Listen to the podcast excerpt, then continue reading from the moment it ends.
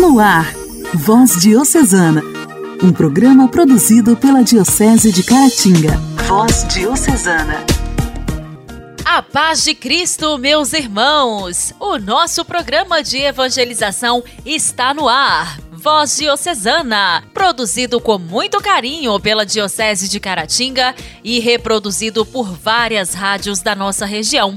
Inclusive, quero mandar um grande abraço para a direção e funcionários de todas as rádios parceiras do Voz Diocesana. Muito obrigada por nos ajudar na divulgação deste projeto de evangelização. É muito importante para nós contar com o apoio de vocês.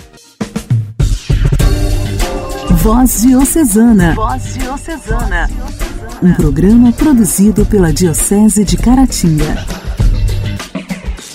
Hoje, dia 1 de junho, é comemorado o dia de Santo Arão.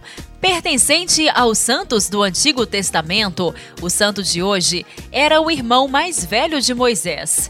O primeiro sumo sacerdote dos hebreus, foi um importante colaborador no reenvio do povo eleito liberto da escravidão do Egito à Terra Prometida. Seu testemunho está nas Sagradas Escrituras, no Pentateuco, do Salmo 98 e no livro do Eclesiástico. Aos 83 anos de idade, apresentou-se ao Faraó junto com Moisés e foi autor dos milagres das três primeiras pragas.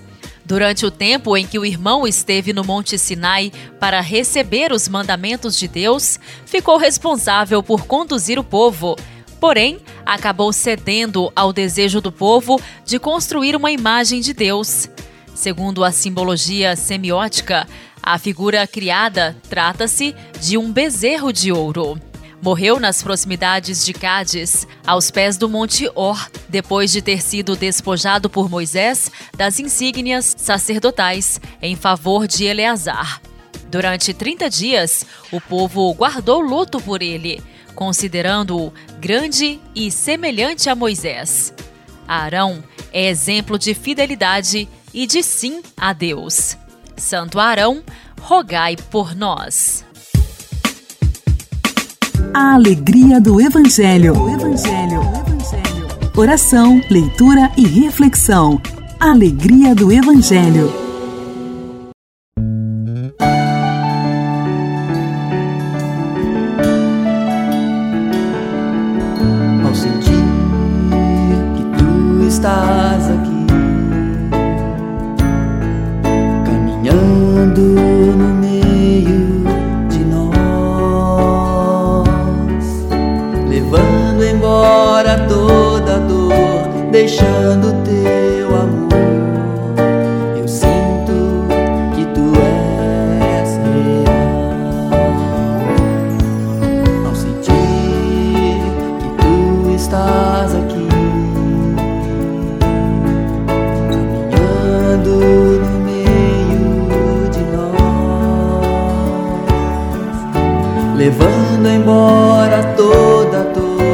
也是。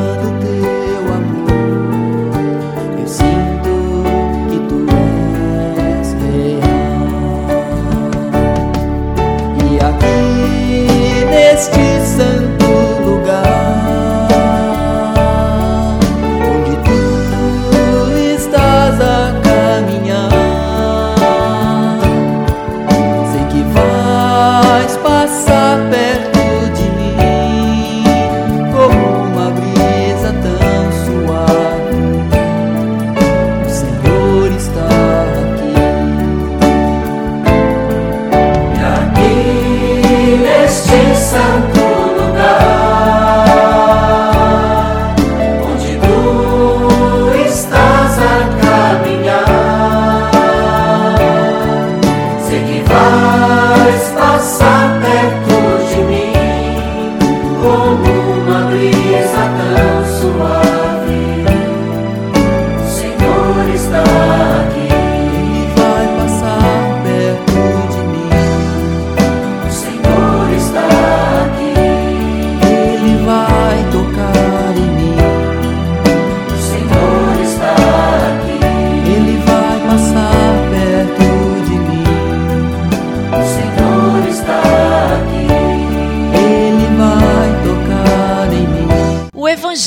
Desta quinta-feira será proclamado e refletido por Padre Daniel Fialho, pároco de Vermelho Novo.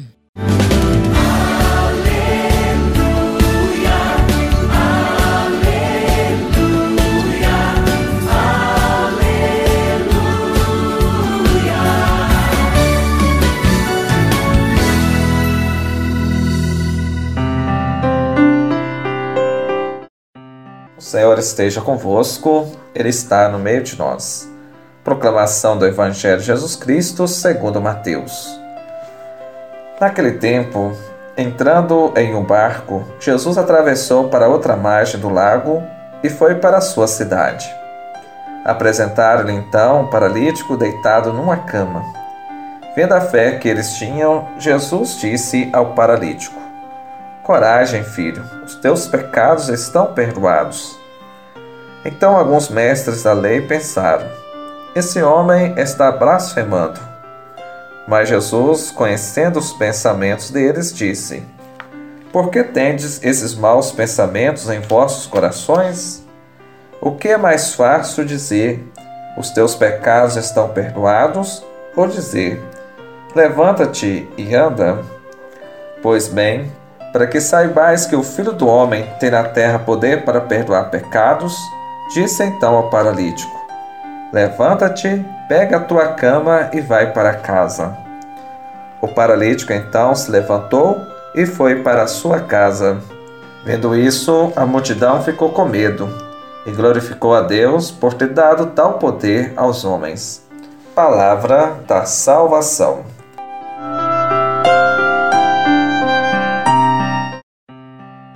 Meu irmão, minha irmã, Hoje nós ouvimos o Evangelho de São Mateus, capítulo 9, versículos de 1 a 8.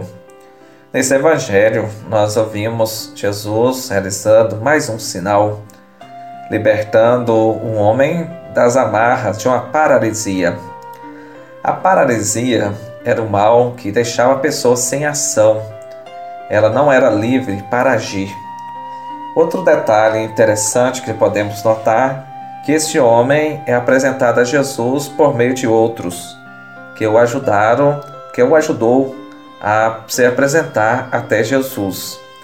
E Jesus, a princípio, não vê a fé do paralítico, mas vê a fé daqueles que apresentaram a ele o paralítico.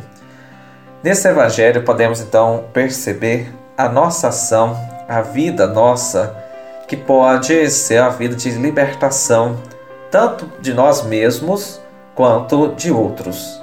Ou seja, podemos nos libertar da nossa paralisia e também ajudar os outros a se libertar. Jesus aqui cura além do além do físico, também o espiritual. Ou seja, aquela pessoa que não, não tinha disposição, não tinha liberdade, ou seja, estava presa nela mesma, Jesus dá uma nova vida. Jesus faz com que ela se erga, se levante, e possa caminhar e voltar para sua casa. Vamos pedir a Jesus, meu irmão, minha irmã, que nos ajude a libertar de todas as amarras que nos impedem de viver bem, de caminhar com serenidade e em paz.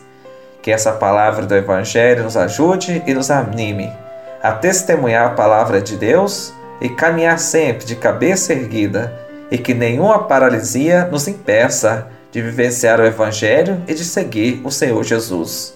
Que Ele nos abençoe e fortaleça a nossa vida. Amém.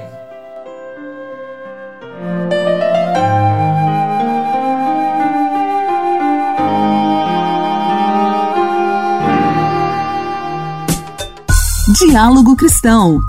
Temas atuais à luz da fé. Diálogo Cristão. Diálogo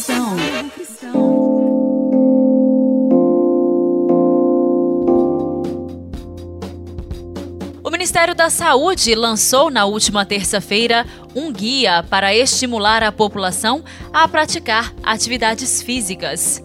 Com a publicação, o Ministério espera promover hábitos saudáveis e uma melhor qualidade de vida entre os brasileiros e reduzir o sedentarismo.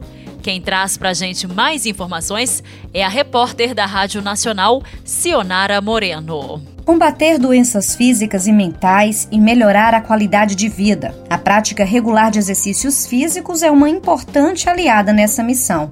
Para ajudar quem não sabe por onde começar, o Ministério da Saúde lançou nesta terça-feira o primeiro guia de atividade física para a população brasileira.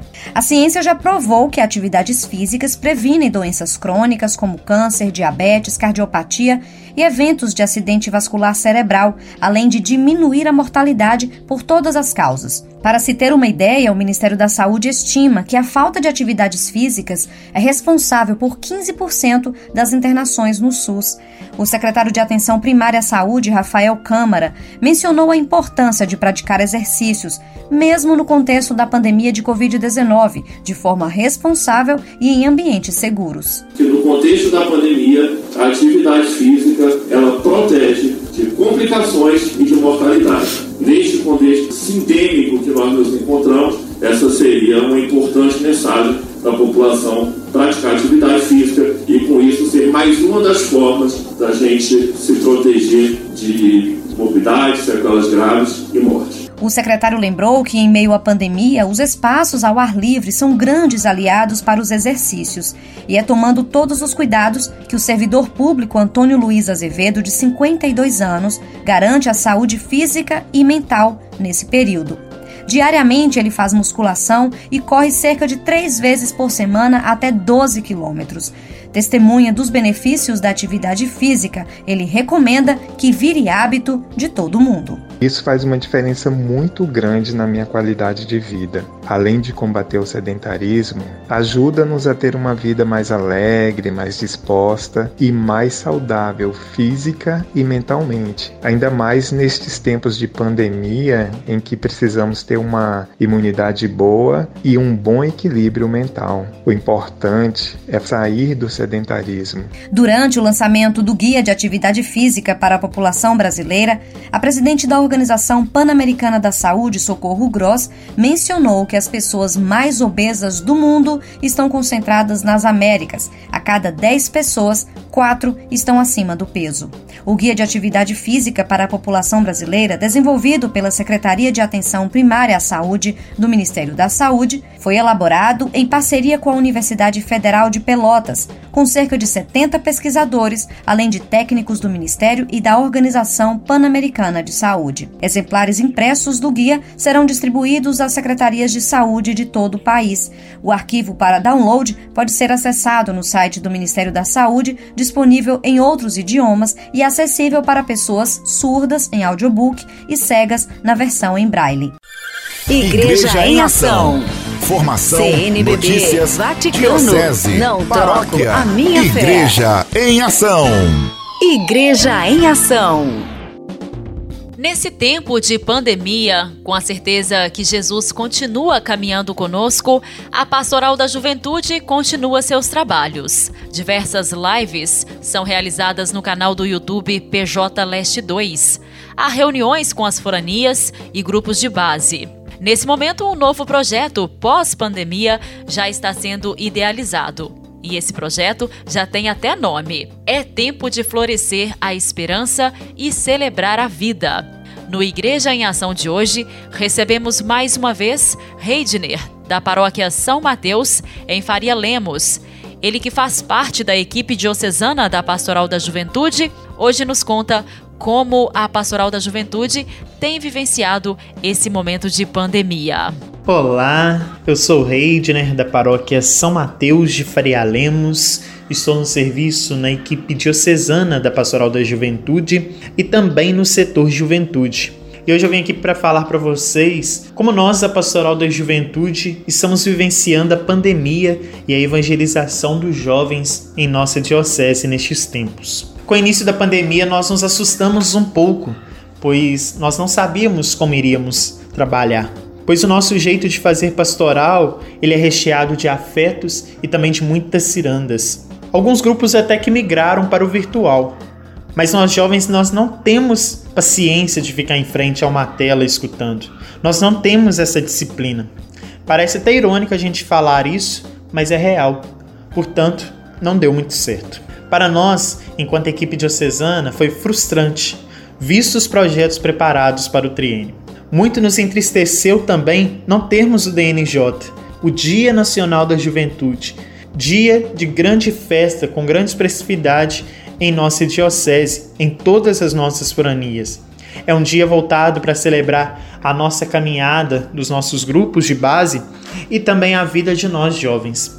Mas também nós continuamos firmes na caminhada, não desistindo jamais, planejando e ressignificando a nossa forma de evangelizar a juventude. Através das muitas lives de formação do nosso regional, nós nos capacitamos para ficarmos cada vez mais preparados para o trabalho com a juventude. Inclusive, quero deixar aqui a indicação para vocês conhecerem melhor a Pastoral da Juventude através do canal no YouTube PJ Leste 2. Nós também aproveitamos para iniciar um processo de articulação e de contato com as paróquias. Nós nos reunimos com cada forania. Nós conversamos um pouco sobre a realidade de cada indivíduo e também como os grupos de base das determinadas paróquias estavam vivenciando este momento pandêmico. Mas agora já está na hora de olharmos para frente. E nós já estamos planejando, vislumbrando o pós-pandemia. Semana passada nós lançamos uma enquete no nosso Instagram da PJ, De Caratinga, pedindo ajuda para os jovens nos ajudar a escolher o nome desse novo projeto. E o nome escolhido foi É Tempo de Florescer a Esperança e Celebrar a Vida. E para que este novo projeto possa dar frutos, que nós possamos resgatar esses grupos que tiveram que parar neste, por, durante dois anos, nós vamos precisar de todas as mãos, todas as mãos unidas para plantarmos sementes de evangelização para nós jovens, mensagens de amor e de esperança, para que nós possamos celebrar a vida das juventudes viva em nossa igreja. Esse é o nosso jeito de fazer a igreja. Esse é o nosso jeito de viver a fé. Nossa história, nossa história, curiosidades e fatos que marcaram nossa diocese. Nossa história. Quadro Nossa História desta quinta-feira, Padre Heleno, sacramentino de Nossa Senhora, continua nos contando sobre a biografia de Dom Carloto, primeiro bispo de Caratinga, que foi escrita pelo servo de Deus, Padre Júlio Maria de Lombardi, e publicada pela editora O Lutador, logo após sua morte. Dom Carloto Fernandes da Silva Távora, nos primeiros anos de seu episcopado, ele não tinha casa apropriada para se instalar e nem catedral para pontificar. Então o palácio não estava pronto e a catedral se achava em construção. Ele residia mais em Manhuaçu do que na sede do bispado. Para ele, de Manhuaçu era mais fácil marcar presença junto de seus padres, né, de muitas paróquias e capelas servidas pela estrada de ferro. Então, ter palácio e catedral considerava algo secundário. Então, seu palácio eram as casas paroquiais e sua catedral as igrejas matrizes. Sentia imensa satisfação em gozar da companhia de seus padres. Dom Carloto vivia pobremente, né, desapegado que era das coisas materiais, percorria a maior parte da diocese em lombo de burro, Visitava frequentemente as paróquias, ora coadjuvando os vigários, ora substituindo-os. Quando vagava uma paróquia, ia para lá, fazia-se de vigário, né, atendia a tudo e dava assistência religiosa ordinária às capelas. Os trabalhos de que ele se ocupava era atualizar a, a escrituração paroquial, né, passando a limpo de próprio punho os batizados, as crismas, outros assentamentos atrasados. Então era esta a vida do bispo missionário de Caratinga, que na prática não tinha residência fixa. Nas viagens não costumava levar consigo a não ser uma pequena maleta com o breviário, o ritual romano, os santos óleos, o livro de meditações e algumas peças de roupas, nada mais. O lema de seu brasão episcopal era, na verdade, a expressão de seu ideal e de sua espiritualidade, fundamentado em João, capítulo 3, versículo 30, é preciso que ele cresça e que eu diminua. Dom Carloto vivia isto de uma forma edificante. Quando viajava, né, envergava traje simples, sem nenhum distintivo e sem nada que pudesse identificá-lo como um bispo. Conta-se que certa vez, estando viajando de trem, vencido pelo cansaço e pelo sono, ele adormeceu e entrando no trem um padre, vendo-o pobremente trajado e ressonando na posição em que estava, atreveu-se a censurá-lo pelo seu suposto desleixo e falta de dignidade sacerdotal. Então, sabendo que era da diocese de Caratinga, adiantou-lhe que iria falar com Dom Carloto. E qual foi a sua resposta? Atalhou simplesmente com um sorriso. É com ele mesmo que o senhor está falando. E o padre então ficou é, desapontado. Então, os padres da Diocese de Caratinga tinham por ele grande estima devido à sua simplicidade, à atenção e à delicadeza com que tratava cada um deles. E o padre Júlio Maria lhe traçou a biografia no opúsculo de 63 páginas que veio a lume pela editora Lutador poucos dias após a sua morte. Voz Diocesana. Voz Diocesana. Um programa produzido pela Diocese de Caratinga. Sequência ao programa desta quinta-feira, quero mandar um abraço especial para todos que estão sintonizados aqui no Voz Diocesana. Abraço especial para todos os ouvintes da Rádio Integração 87,9 FM de Vermelho Novo. Muito obrigada pela sintonia de vocês. Vamos ouvir uma linda canção de Johnny, O Espírito de Deus. Dizer-te, agradecer-te o dom da vida, pois fizeste do meu corpo tua morada. O Espírito de Deus está aqui. O Espírito de Deus se move em mim. O Espírito de Deus sempre iluminará minha mente e o meu coração. O Espírito de Deus está aqui. O Espírito de Deus se move em mim. Espírito de Deus sempre regerá minha vida e todo meu ser.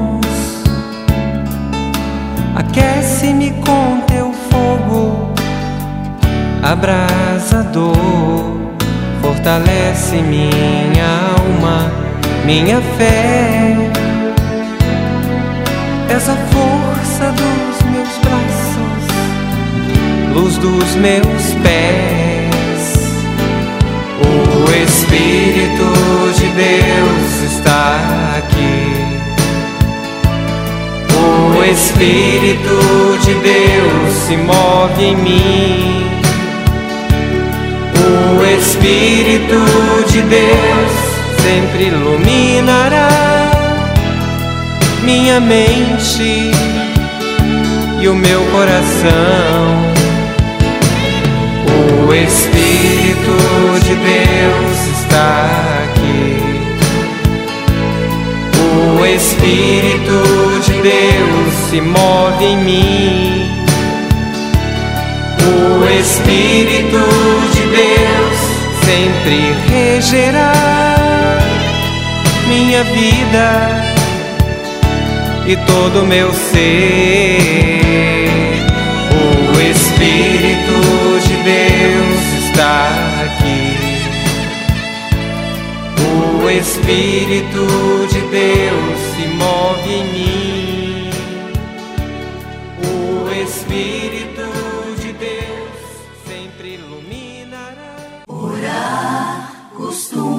Fazer bem.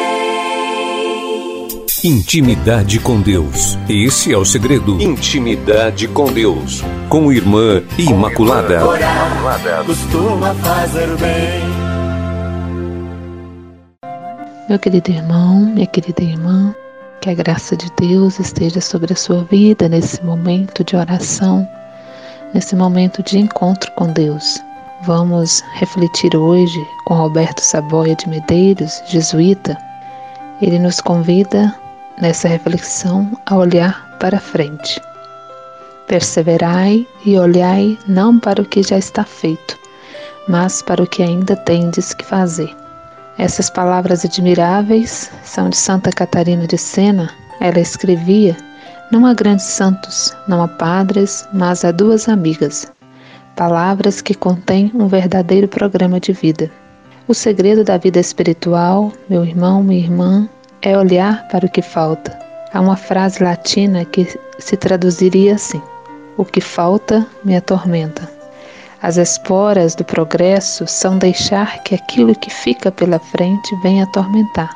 Em outras palavras, só caminha quem não para diante de uma parede, quem vê a via aberta.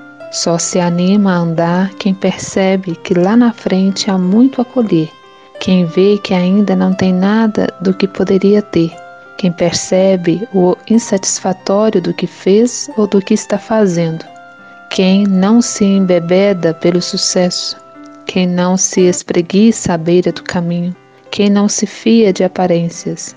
O que resta é muito mais do que o realizado. Nós precisamos sempre contar com a graça de Deus para sempre olhar para frente, olhar para o que podemos fazer, não aquilo que não conseguimos, aquilo que não está ao nosso alcance. Que Deus nos dê essa graça de sempre olhar para frente, criar metas, criar objetivos para a nossa caminhada.